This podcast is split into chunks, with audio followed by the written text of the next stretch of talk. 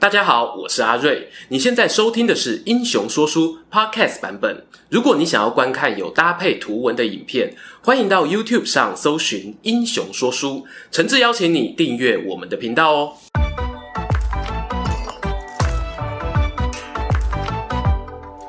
Hello，英雄说书的观众朋友，你们好，我是说书人阿瑞，替大家带来精彩的英雄故事。又到了各位最喜欢的三国人物评比时间啦！今天要来比什么呢？说起三国武将哦，有些人以统帅千军万马、驰骋沙场闻名；另外呢，有些人呐、啊，则是低调不争，带领少数亲卫队，捍卫主公的生命安全。就像现代社会中啊，负责保卫国家领导人的特勤队长。没错，这这影片呢，就要带大家看看谁才是三国时代那面最坚硬的盾牌，谁才是最强的御林铁卫。以下呢，会先跟观众分享哦，我精心挑选在《三国志》《三国演义》中曾经担任过护卫队长啊，或者类似性质工作的五个传奇将领。影片最后呢，也会做一些个人评比。那首先登场的这位呢，就是号称天下无双，但是换老板跟换衣服一样轻松的吕布吕奉先。对啦，神射手那一支影片呢，也是先讲吕布，铁卫 PK 呢又是吕布。我们吕布啊，就是一个这么十项全能，能输出又能坦的角色呢。话说哈、哦，他早年啊，分别待过丁原、董卓两个老板麾下。照《三国志》的记载呢，是因为受到董卓的诱惑，杀了提拔自己的丁老板，并且呢，拿首级去跟董卓换到了骑都尉的官职。两人甚至还以父子相称。由于董卓在入京夺权的过程当中啊，结下了不少仇家。听说吕布过去呢，在滨州以骁武著称，还号称哦是飞将，索性呢就派他担任自己贴身护卫，出入随侍在侧。吕布呢帮董卓挡过哪些刺客呢？比较有名的有两位，一个是太尉张温，另一个呢就是越骑校尉伍孚。张温啊，就是之前顶替皇甫嵩，率领董卓孙坚讨伐凉州的那一位狙击将军。史书记载呢，他曾与司徒王允共谋刺杀计划，但不幸啊，瘪康被杀害。在《三国演义》中呢，则把这一项功劳归给吕布，说是因为他拦截了张温与袁术的书信，才揭开整个阴谋。至于第二个刺客五福呢，则比张温哦更凶悍一点。他把凶器呢藏在身上，孤身去拜访董卓。两人谈话结束啊，要离开时，五福呢猛然拔出佩刀行刺，但那个董卓有点敏捷啊，竟然呢躲过了这个夺命背刺。史书写到这呢是一笔带过，《三国演义》有则铺陈我们董胖身强体壮，两手呢抓住刺客大喊：“我儿吕布何在啊！”吕布嗖的掀开门帘闯进来，爷儿俩就同心协力把刺客掀倒在地，好一个父子同心啊！严格说啊，上面的记载呢，都算是《三国演义》基于史实延伸出来的想象，只能说是半真半假。然而，据说董卓呢个性比较暴躁，经常遇到不如意啊就会迁怒身旁的人。吕布呢也是受害者之一，他常常哦要闪躲干爹董老板暴怒之下丢来的飞行道具，像是充满愤怒的手戟等等。我说你丢个卫生纸球还可以，丢这种高杀伤力的武器，当然哦会打坏父子关系呀、于是两人的感情呢就急转直下，日后爆发了王允策动的暗杀事件。这一次吕布非但没有挺身护卫，反而站在刺客那一边，动手杀了董卓。董老板过世后呢，吕布就失去了需要守护的人，进入浪人模式，走南闯北啊，投奔过河北袁绍、徐州刘备，也曾躲过袁绍派来的刺客追杀。最后呢，终于自立门户。尽管呢下半场不再以护卫的身份立足乱世，仍然哦不愧是一代枭雄。哎，有人问，吕布不是有守护貂蝉吗？关于貂蝉的故事啊，我们有另外拍过影片，欢迎参考看看喽。好，接着啊要登场的第二位参赛选手，就是前不久才专片介绍过曹魏虎贲双雄中的大雄典韦。大家对于典韦啊是曹操贴身护卫的印象非常深刻。不过他其实一开始呢，并不是干护卫出身，而是刺客。典韦年轻时呢，曾行刺富春县的老县长，因为啊下手够狠，办事干净，一杀成名后呢，就被陈留太守张邈延揽到旗下工作。张邈呢，早年常和曹操并肩作战，两边公司员工啊常有交流。曹操的堂弟常败将军夏侯惇打仗胜率不行啊，看人的眼光呢倒是挺准，发现这典韦天生神力，甚至呢能够单手立起面军旗。就将他调来自己的部队中，拜为司马，还带去有参加攻打吕布的濮阳之战。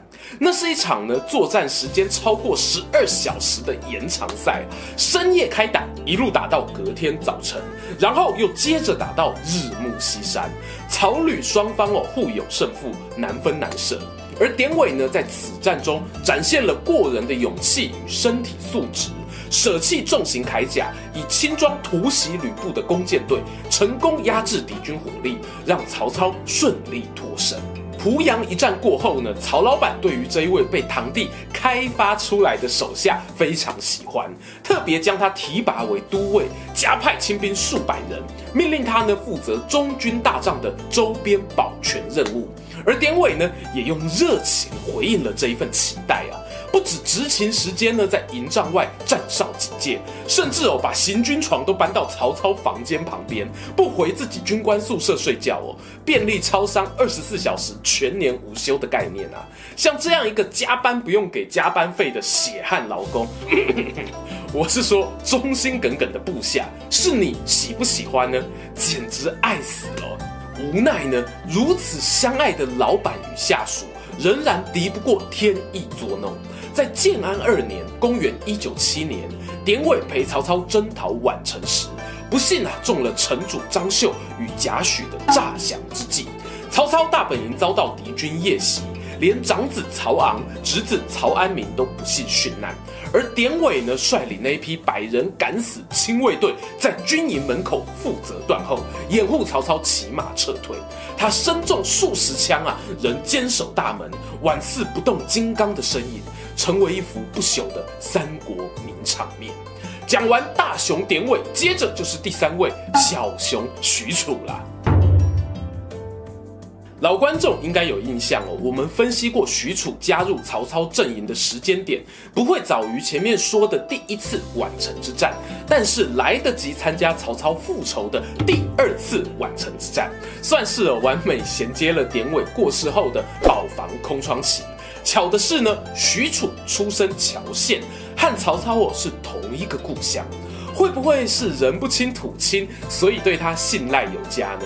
这个啊史书上没有太多叙述，倒是呢对于许褚的家族势力啊有一些琢磨。《三国志》作者陈寿描写呢，他在东汉乱世中聚集了许氏宗亲数千家，还有一群年轻勇士一起构筑堡垒，抵挡我四处逃窜的盗贼流寇。我都开玩笑啊，称呼许褚就是许家堡的掌门人啊，一代宗师啊。许褚呢，在对战强盗的过程中哦，曾经秀过一手倒拖牛尾的怪力。被延揽加入曹营之后呢，也不是一个人单刀赴任，而是以众归太祖，有将又有兵啊。这一点呢，和刺客出身的典韦有所不同。单纯论武勇的表现，许褚和典韦呢是难分高下，都是那种啊老天爷赏饭吃的大力士。但是呢，许褚又多了一项特质。让我个人认为，他比起典韦更适合担任贴身护卫这一项职务，就是绝佳的第六感。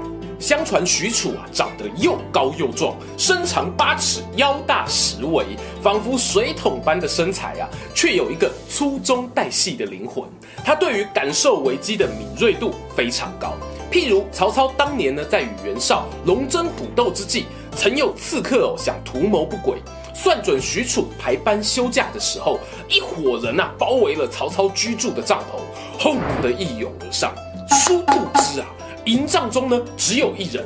他转过身来，满脸横肉，横刀而立，竟然哦是一招狸猫换太子，许褚换曹操，当场呢把刺客们吓得魂飞魄散。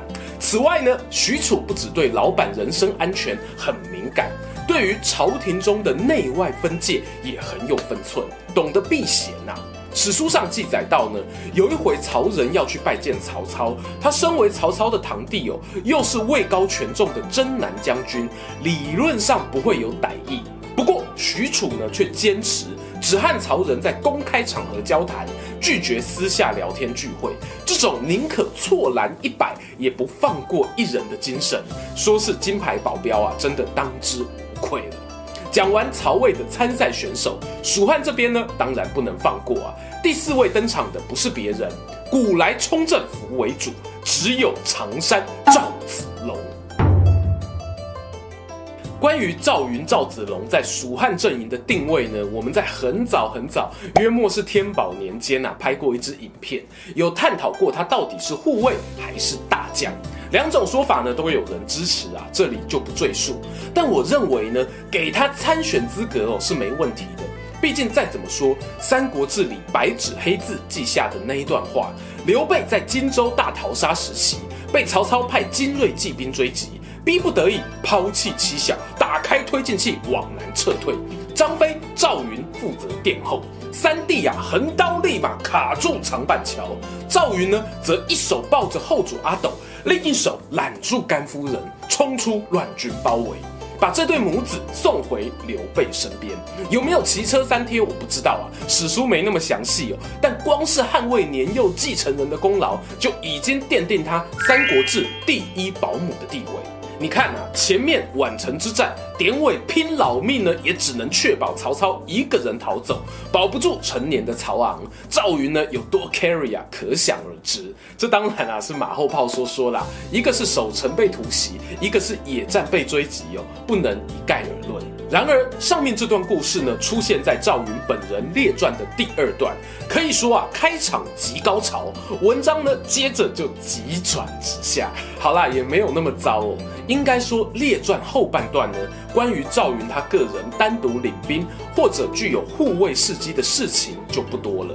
勉强点说，裴松之注解的《云别传》里有提到，刘备西征益州时，孙夫人想要带着后主刘禅顺长江而下，回哥哥孙权身边。赵云和张飞得知后，连忙领兵拦截船只，抢回小主人。这是截江救阿斗的典故。除此之外呢，其他大家熟悉的，好比像赵云陪刘备前往襄阳参加蔡瑁安排的刀斧手派对，或者到东吴甘露寺相亲、迷倒吴国太等等情节，则多半是出自小说《三国演义》的铺陈，真实性哦，比起吕布替董卓打刺客还要让我存疑呀、啊。话说到这里，是不是还有一个国家没登场呢？没错啊，让我们替永远的边缘人江东孙吴鼓掌，欢迎他们的参赛选手周泰、周又平。把周泰和赵云放在一起啊，其实是他们两人在随扈方面的经历呢是有六七分相似的。周泰是陪伴小霸王孙策横扫江东的老练士兵，当初孙家军来到会稽时。孙策率领主力部队往前冲锋，留下弟弟孙权呐在后方宣城驻守。附近的山贼呢突然叛变，以五六倍的兵力包围宣城，一瞬间呐就破门而入，整座城池呢满满的贼兵。当时啊，十七八岁的孙权吓傻了眼，慌忙上马想要夺路逃生。无奈呢，四周人潮哦，犹如跨年演唱会般挤得水泄不通。眼看呢，敌军兵刃就要招呼到自己身上，砰一声巨响，打斜里冲进一人，舞动钢刀炸开敌阵。那不是别人呐、啊，正是周泰。周泰他仿佛不要命似的跟敌兵互砍，你刺我一枪啊，我砍你一刀，硬生生杀出血路。孙权呢，终于啊能够催动坐骑向外逃生。没多久呢，孙家的援军啊也陆续赶到，匪徒们悻悻然的一哄而散。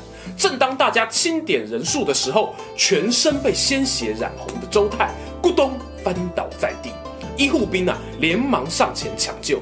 不看不惊，越看越惊，这才发现他身上至少有十二道严重刀伤，能够活下来哦，简直是东汉医学史上的奇迹呀！然而周泰也和赵云一样，在这最辉煌的护主战机过后，他的舞台呢渐渐转到战场上。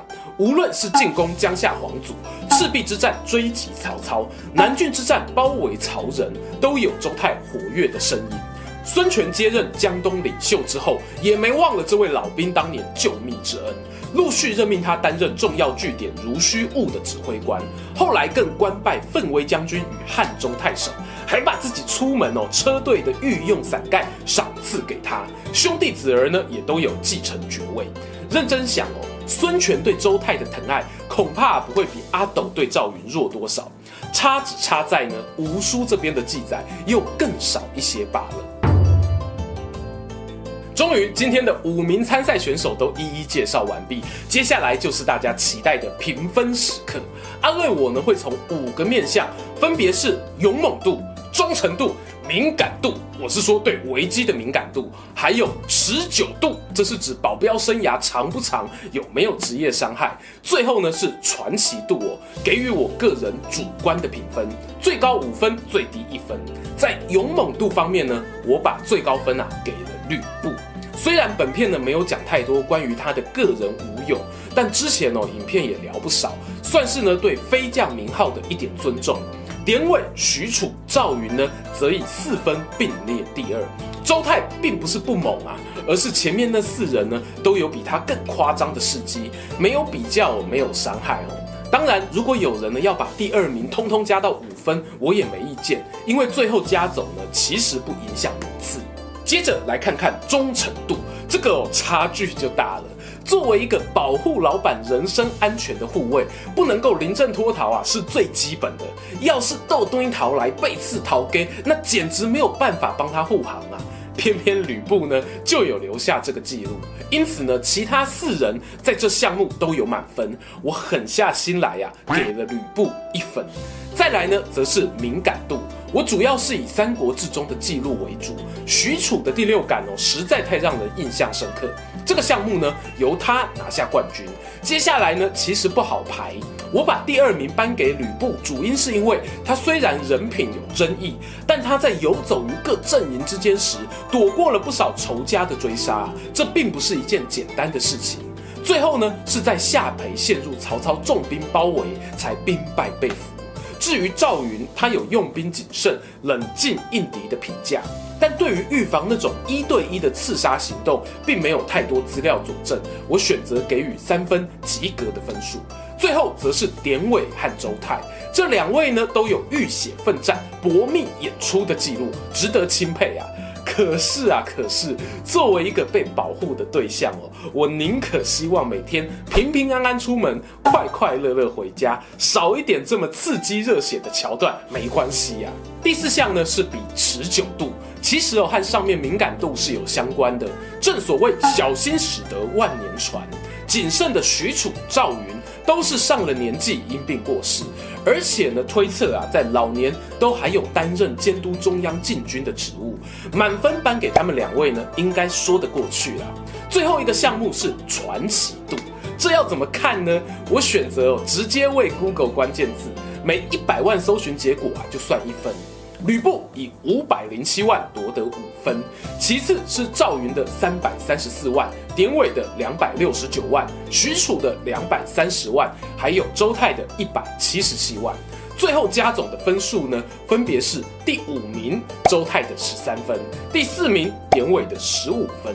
第三名吕布的十八分，第二名赵云的二十分，以及我们本届英雄说书评比的三国第一御林铁卫许褚以二十一分拿下冠军啦！我必须要说，典韦这么低分呢，是有一点出乎意料。但仔细想想，史书对他的描写确实比较着重在攻击面上。放下个人喜好不谈呢，这个名次也不能说差了，至少是我心中的 top five 啊！不知道还有哪些人选你觉得是被遗忘的神盾呢？欢迎啊，在下方留言跟大家分享。我们之前有做过《三国演义》单挑王，谁是三国神射手，还有本片五位主角呢，也都有他们的个人影片。没看过的朋友，欢迎待会也可以补一下进度。期待和你空中再相见。喜欢今天的故事吗？英雄说书需要你的支持，让好故事被更多人听到。动动手指订阅我们频道，打开小铃铛，选择接收全部消息，这对创作者的帮助非常非常大。如果你还想要给我们更多鼓励，也可以扫描加入会员 QR code，用每个月一杯咖啡的钱赞助我们的内容创作。这里是英雄说书，我们下次再见，拜拜。